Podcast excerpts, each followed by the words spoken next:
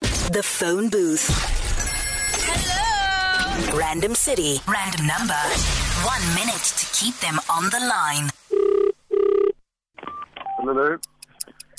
Hello, good morning. hmm You're speaking to Abu from Flowers of Africa. Yeah. We on Sunday were supposed to do your delivery for Valentine, but our car was broken, so we couldn't do the li- delivery. We need to do the refund now. So we need to know where we can send, send the money. Who sent the, who ordered, who made, who ordered the flowers? It was an order uh, sent for you. Uh, we were given your number 083, and we're told to call you Yeah. on Sunday. But Sunday we didn't have airtime, you see, and then our car was broken.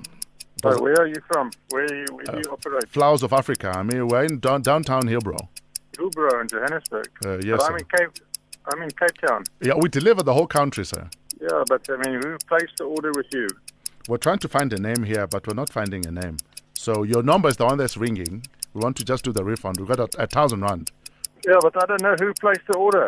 Uh, I mean, I can't just give you the information uh, just like that. You may have to uh, g- get hold of the person who placed the order. We just need What do to get the money to you, sir. Yeah, so how do you want to get it to me? Uh, you tell me, sir, how we can send a, a, a thousand rand. Oh, bring it to me in cash. That's fine. But I'm in Johannesburg. You are in uh, Cape Town. Yeah, but who placed the order with you? Who, who would place the order in Johannesburg if, if I'm in Cape Town? It must be a secret admirer, sir. Maybe maybe she likes you a lot. No, maybe it's a fraudulent scheme and you want my bank account details and then you want to try and defraud me. Maybe you're live on 5FM, sir. You're speaking to DJ Fresh. How are you doing?